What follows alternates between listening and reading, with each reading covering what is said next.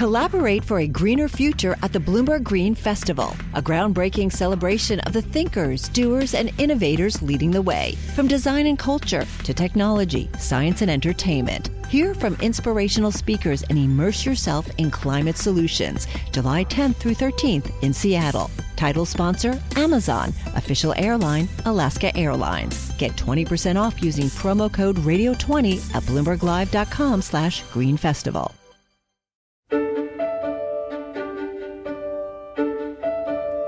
Hello, and welcome to Stephanomics, the podcast that brings the global economy to you. We have a packed episode this week, including a report from Johannesburg on the economic costs of not vaccinating Africa, a sit down with the German finance minister, Olaf Scholz, who's running to succeed Angela Merkel as German Chancellor in the autumn, and a plan to save the world for a mere $50 billion. First, Bloomberg senior economy reporter Shawn Donnan has been on the road again to a city in the American Rust Belt which is being promised a bright future.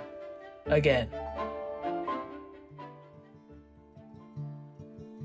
Here in Northeast Ohio, back in 1803. Before we go any further, let's get this out of the way.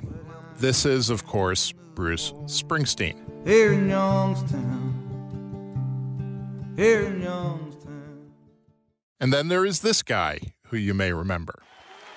I am thrilled to be back in the great state of Ohio, right here, with the incredible men and women of Youngstown. That is, of course, Donald Trump. And both he and Bruce Springsteen are riffing on a place they have in common. If you want to find an emblem of American industrial decline, then Youngstown, Ohio is probably as good as it gets. The steel mills started shutting down in the 1970s, and nothing has been the same since.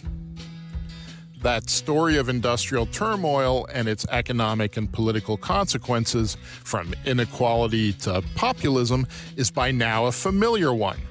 But for a place like Youngstown and a new U.S. president, Joe Biden, it's one entering a fresh chapter.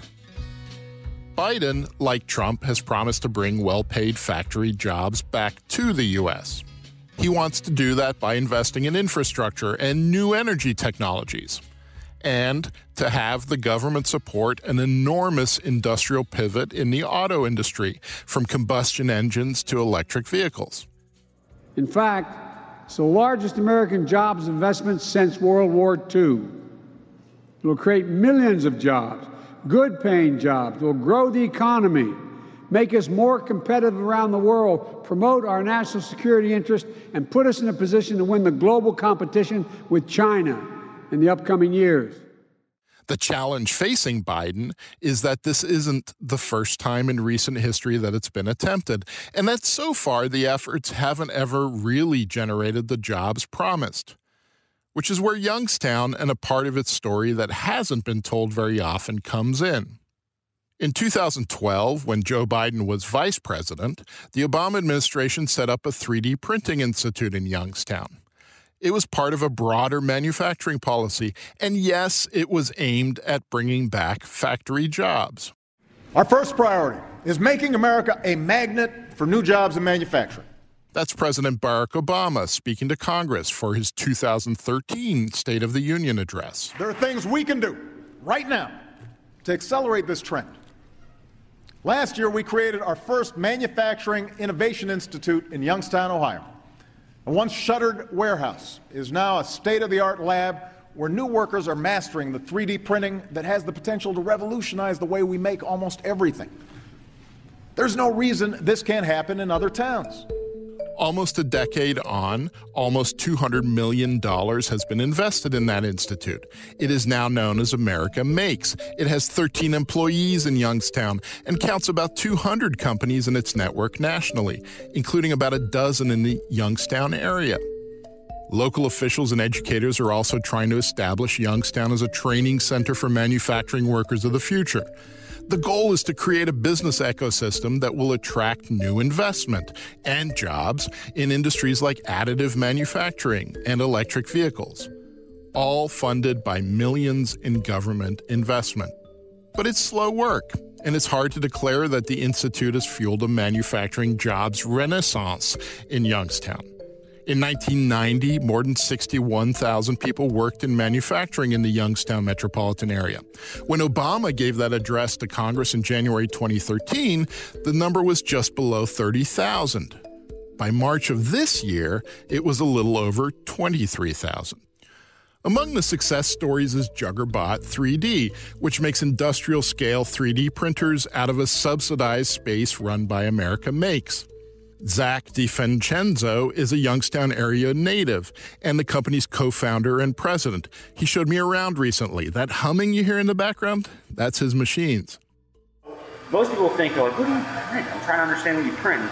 I can show you parts. Yeah. What, the, what a lot of people don't understand is I can also print tooling that you will use to make parts. Government help is meaningful for Juggerbot. It helps seed the company. Half its $2.2 million in revenues this year will come from government projects. Juggerbot has access to Defense Department laboratories and government contracts that would make most startups salivate. But it's also not a huge jobs creator. Juggerbot has six full time employees. DiFincenzo has plans to grow. But when he talks about his dream for his business five years from now, he's talking about employing 40 to 60 people. The jobs a company like Juggerbot provides are skilled and well paid. The company provides good benefits like health insurance. That's something DiFincenzo is proud of. When the sprawling GM plant in nearby Lordstown shut down in 2019, one idea he had was to hire machinists being laid off, and his benefits were part of the pitch. It was, it was actually an idea, but we just didn't have the funding to do so. You know, we have we have healthcare. Um, we have a really good healthcare plan for being a small company. Yeah. But companies like Juggerbot operate on a different scale from giants like GM. When GM shut down in Lordstown, 4,500 people were working at the plant. A new electric vehicle company has taken over the facility, but it's only promising to employ 1,500 people. A new battery joint venture between GM and South Korean conglomerate LG nearby is pledging to hire a little over a thousand people. In other words, just getting back to where you started looks challenging. The story of the 3D printing push in Youngstown also illustrates another long running issue facing manufacturing workers. Economists love rising productivity, but that, by its very definition, means producing more with less, which is America's manufacturing jobs problem in a nutshell. The U.S. has for decades been producing more industrial goods than it did with steadily fewer workers. And that's not about to stop. That's evident in Leetonia, 25 minutes south of Youngstown, where Mark Lamoncha is plotting the 3D printing future of his own company, Humtown Products. Actually, we're going through now almost two railroad cars of sand a month, which for additive, that's huge. Wow. In a former Mitsubishi tire mold factory, five German made 3D printers were away 24 hours a day, printing sand molds for foundries that will use them to manufacture engine blocks and other cast metal components. Lamoncha is an evangelist for 3D printing and new productivity driven management techniques. He has rebranded his employees industrial athletes. On his business card, Lamoncha has the title head coach. But that doesn't mean more jobs. When the last recession hit in 2008, Humtown employed 225 people. Today it employs 48. At the new Leetonia plant are just eight of those people. It is a cavernous and quiet place. So now this is the printer room, Okay. and I'm trying to think which printer came in last. It'll be the one on the end. Uh huh. Lamoncha is also exploring 3D printing metal components directly and venturing into other materials, which presages an even bigger disruption of the local industrial economy. What is this? This is polyethylene. Okay. Normally, polyethylene comes in about the size of an eraser head. Okay. Until you act, until you ask one of one of them, can you make me polyethylene sand? So I asked ExxonMobil if they could make the polyethylene sand. Yeah. You know what we're going to print in there next?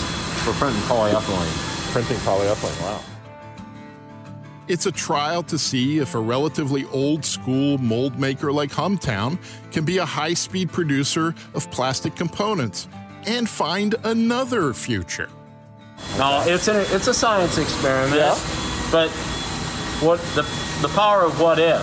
What if it And, works? and and if it works, it gets you into what? What kind of products then? If that experiment succeeds, it will, of course, be good for Humtown and Lamoncha. It might even be good for the U.S. economy as a whole. Think of it as a sign of a new industrial dynamism. But it's also unlikely to mean more jobs for a place like Youngstown. When what if turns to it is now, or whatever the word would be for when it actually works. that would For Bloomberg News, I'm Shawn Donnan.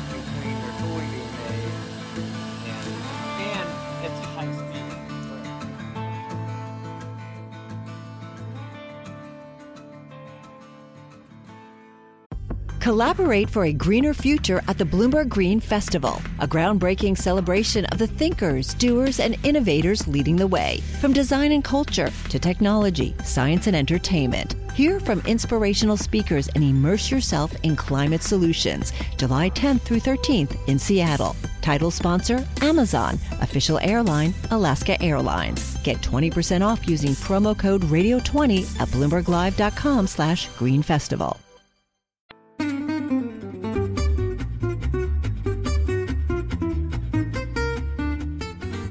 Though the long term problems for the economy have definitely not gone away, the short term news has been a bit brighter for many of us recently. Shops and bars opening again, roads filling up. My children were even told this week they didn't need to wear masks in the classroom anymore. But that feeling of reawakening many of us might be feeling is far from universal.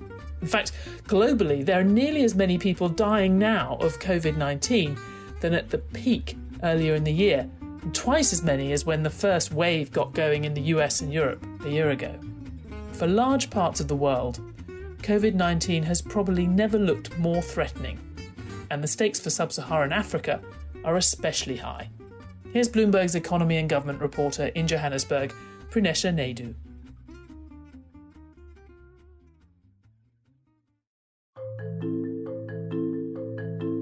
This should have been a promising year for Africa. Instead, a shortage of coronavirus vaccines threatens to stall output, increase inequality, and reverse the gains made against poverty. Most countries on the world's least inoculated continent are depending on COVAX, a global initiative created to provide equitable access to vaccines.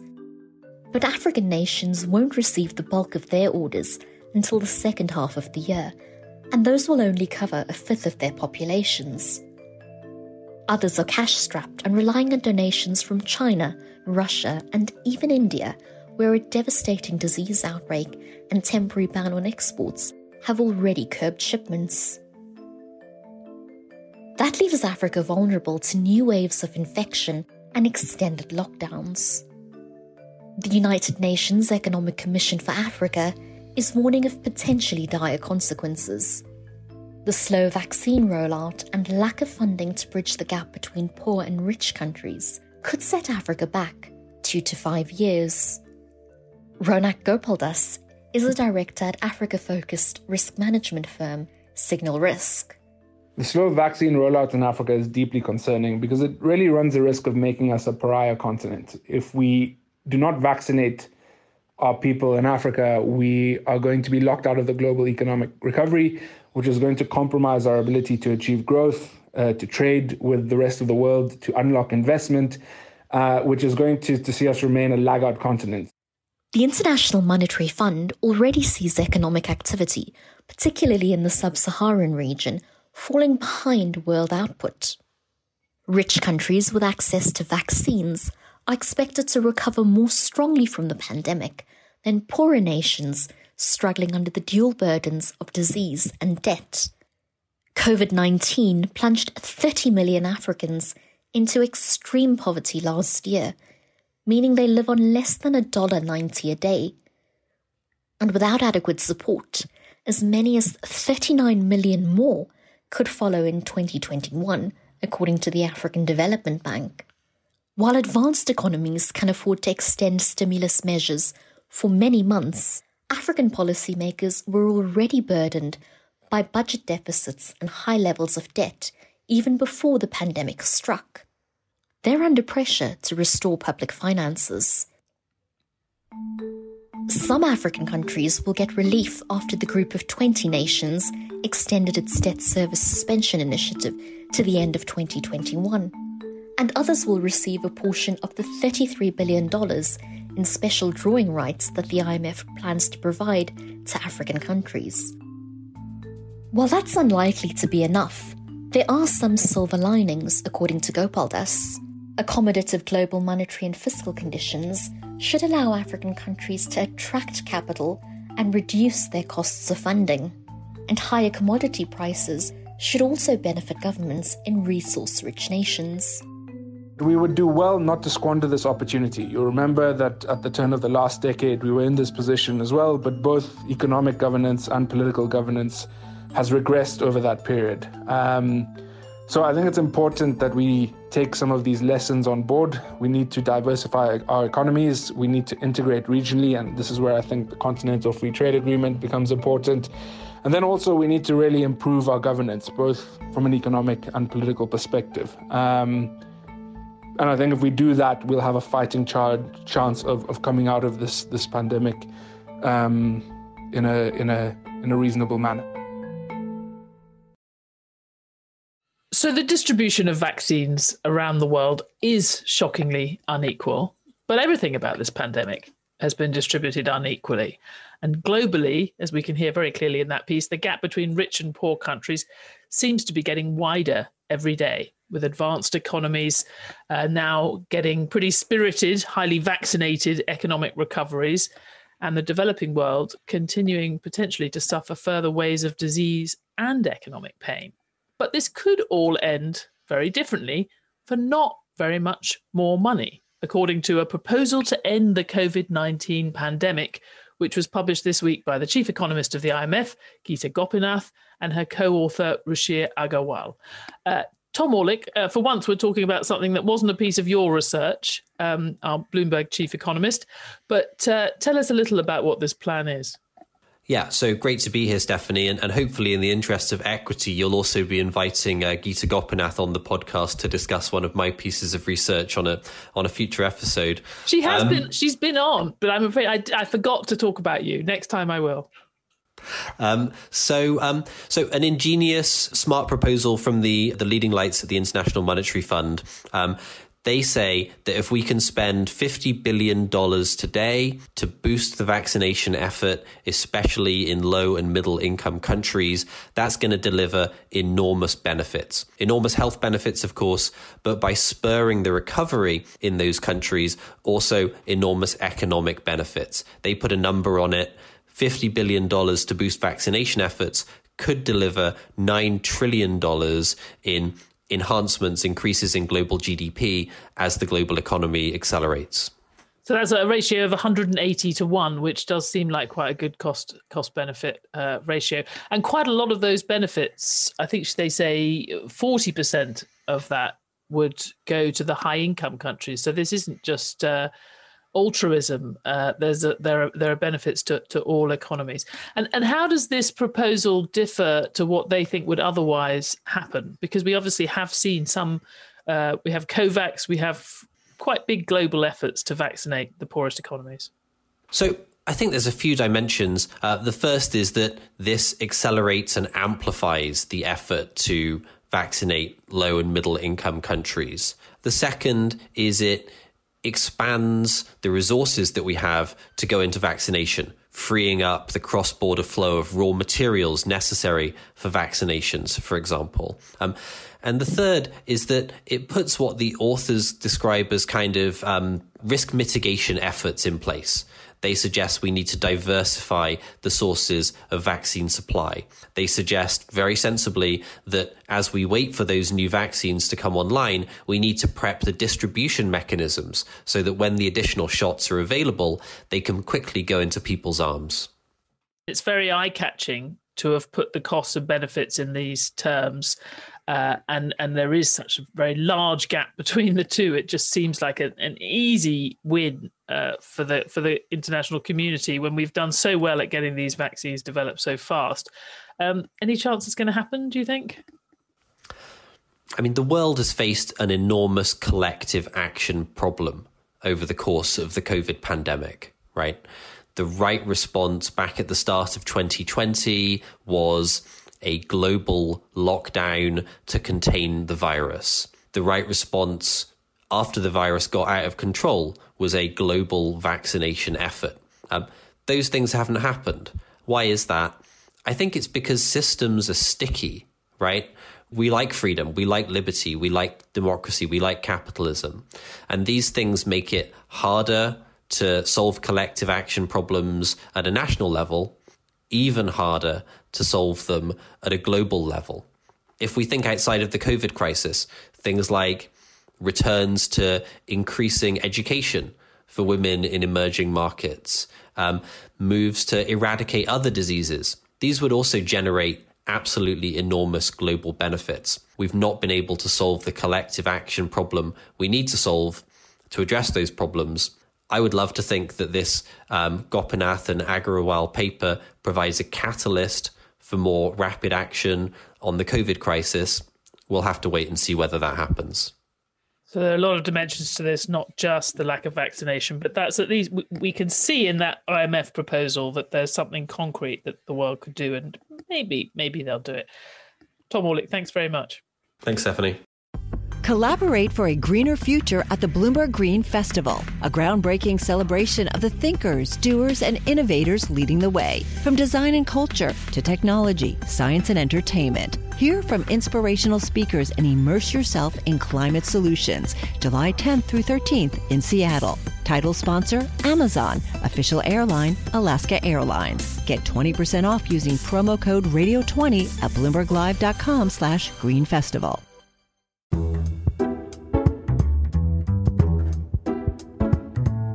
Finally, I couldn't resist playing you just a small chunk of a long interview I had earlier in the week with Olaf Scholz, the German finance minister, who's the Social Democratic Party's candidate for Chancellor in the autumn elections. He's currently running third in the polls to the Green Party candidate and the new leader of the Christian Democrats, the party of Angela Merkel. He was just coming from a meeting of G7 finance ministers, so I started by asking him about the European Union's sanctions on Belarus, agreed very rapidly at a meeting of government leaders on Monday. There's also a few snippets on those global tax negotiations that I know Stephanomics listeners have been very interested in. We also had a conversation about him and his party's prospects in the election.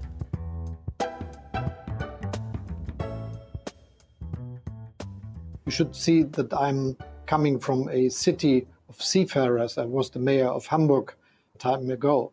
And uh, we were always fighting against piracy. You could understand that I'm really, really angry about what happened, and we cannot accept activities like this in Europe. This is against any agreement we had and have.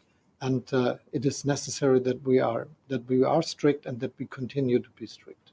Isn't that an inevitable corollary? How can we have this response to the to, to Belarus and not also have it affect the broader relations with Russia, which has been so supportive of this regime? We are reacting to what we see, and this is the case with Belarus. I'm absolutely, absolutely sure that it is necessary to be clear about what we are thinking about the future and to use it for a new development in European Russian relations. And uh, this is I think, an activity that should be done by all member states together. It is not necessary that we ask always for new steps. It is necessary to be clear. Well, you say we need to be clear. I mean, many people on the outside, and indeed many in the EU, feel that there is a there isn't clarity in the position as long as Germany is going ahead with a pipeline that would increase Europe's dependence on, on Russia and actually undermine some of the EU's allies and even members uh, closest, closest to Russia. Can we have that clarity when we're still going ahead with a major project like that? It is a private project that has been developed for a very long time, and it's nearly finished now. So the important question is whether the idea behind your question is correct, that there, it is increasing the dependency of uh, Europe or Germany in uh, support from Russia if we look at gas. And this is not the case. We already have a lot of uh, gas from Russia, but we also have gas, gas from Scandinavia and from other places. We are not just relying on gas. My view is that uh, many of those complaining about this fact should uh, look at their own imports of uh, fossil resources from other places and also from Russia. The question is not whether we will have this pipeline. The question is how we invest into the future. And there is Germany in, intensely acting. Just a, a final question on the Nord Stream uh, pipeline. You know, th- last year, uh, when Alexei Navalny was poisoned and detained, uh, there was a, a, round of pressure and questioning around that pipeline. Is there anything that the Russian government could do at this point in terms of violating basic norms of European behavior that would cause you to have a second thought about the pipeline? Our view must be better development in European Russian relations, and for that it is necessary that we are strict in when there are conflicts with uh, all the agreements we already have, and we were strict in the uh, debate about Crimea. We were very strict. But they can support piracy no one can support piracy without uh, getting a strict answer from the European Union and will not. And this is, uh, from my point of view, the real question how we act cautiously and strict and clear. And uh, this is what is the task for all of us when we want to keep peace in Europe. One other area in which there have been developments in the last day or two is these uh, negotiations over uh, global tax and the so-called the sort of the two pillars that are now uh, subject of conversation at the OECD, G7, and elsewhere. You were very positive about uh, President Biden's sort of compromise proposal for a 15% minimum corporate tax rate. Do you see uh, a practical solution to that? The other pillar of the talks, this idea of where companies, not just how much, but where particularly the digital uh, companies are taxed we worked now for a very long time, all the four years when I'm in office, uh, for getting a solution in the two aspects of uh, the necessary agreements on taxation on the global level. One is the minimum taxation of corporates, and uh, we are we were nearly ready with all the work in the end of the last year. There were some very small questions open. One was the one of the tax rate, and now with the new United States administration, it's absolutely um, promising that we will have a solution very soon, and I'm expecting it to have it this summer. And this is also the case with the question how we could better tax um, the big uh, global active uh, corporates, especially those in the digital sector, the global digital platforms. And uh, there are new proposals on the table, and I'm quite optimistic that we also will be able to finish this project.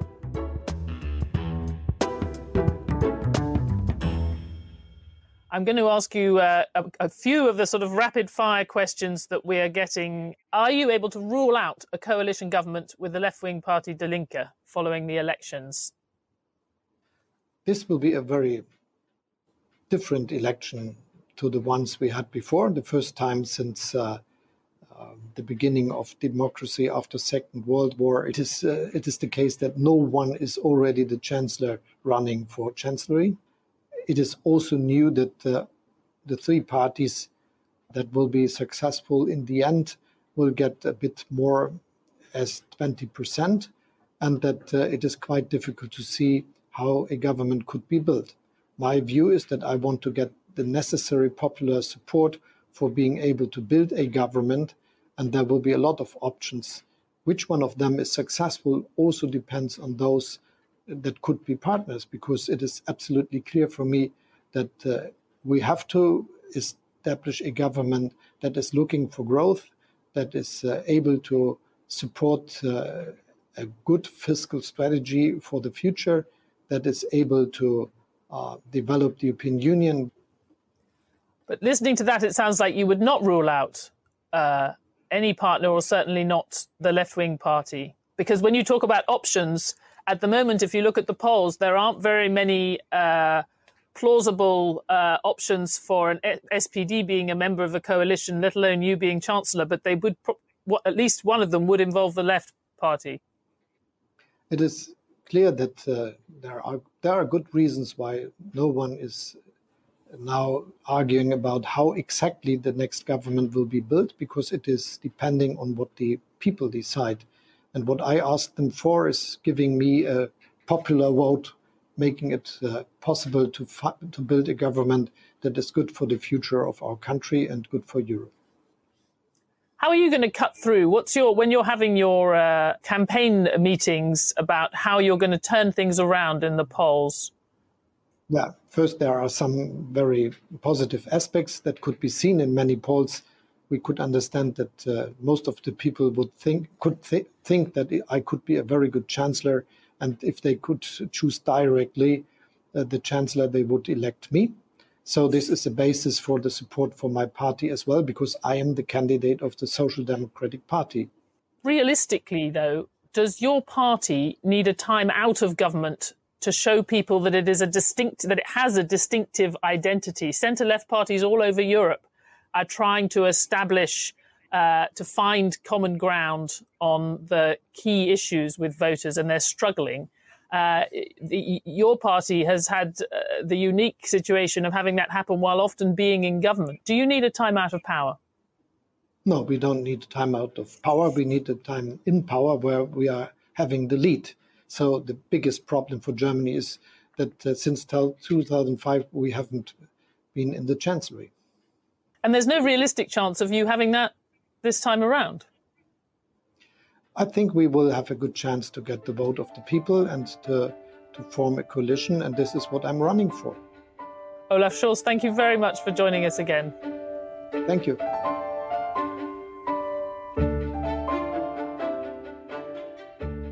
That really is it for this episode of Stephanomics. I'll be back next week with a lot more from around the world. And should you feel the need, you can always get more from Bloomberg Economics by following at Economics on Twitter. This episode was produced by Magnus Henriksson, with special thanks to Shawn Donnan, Prinesha Naidoo, Tom Orlik, and the German Vice Chancellor and Minister of Finance, Olaf Scholz. The executive producer of Stephanomics is Mike Sasso, and the head of Bloomberg Podcasts is Francesca Levy.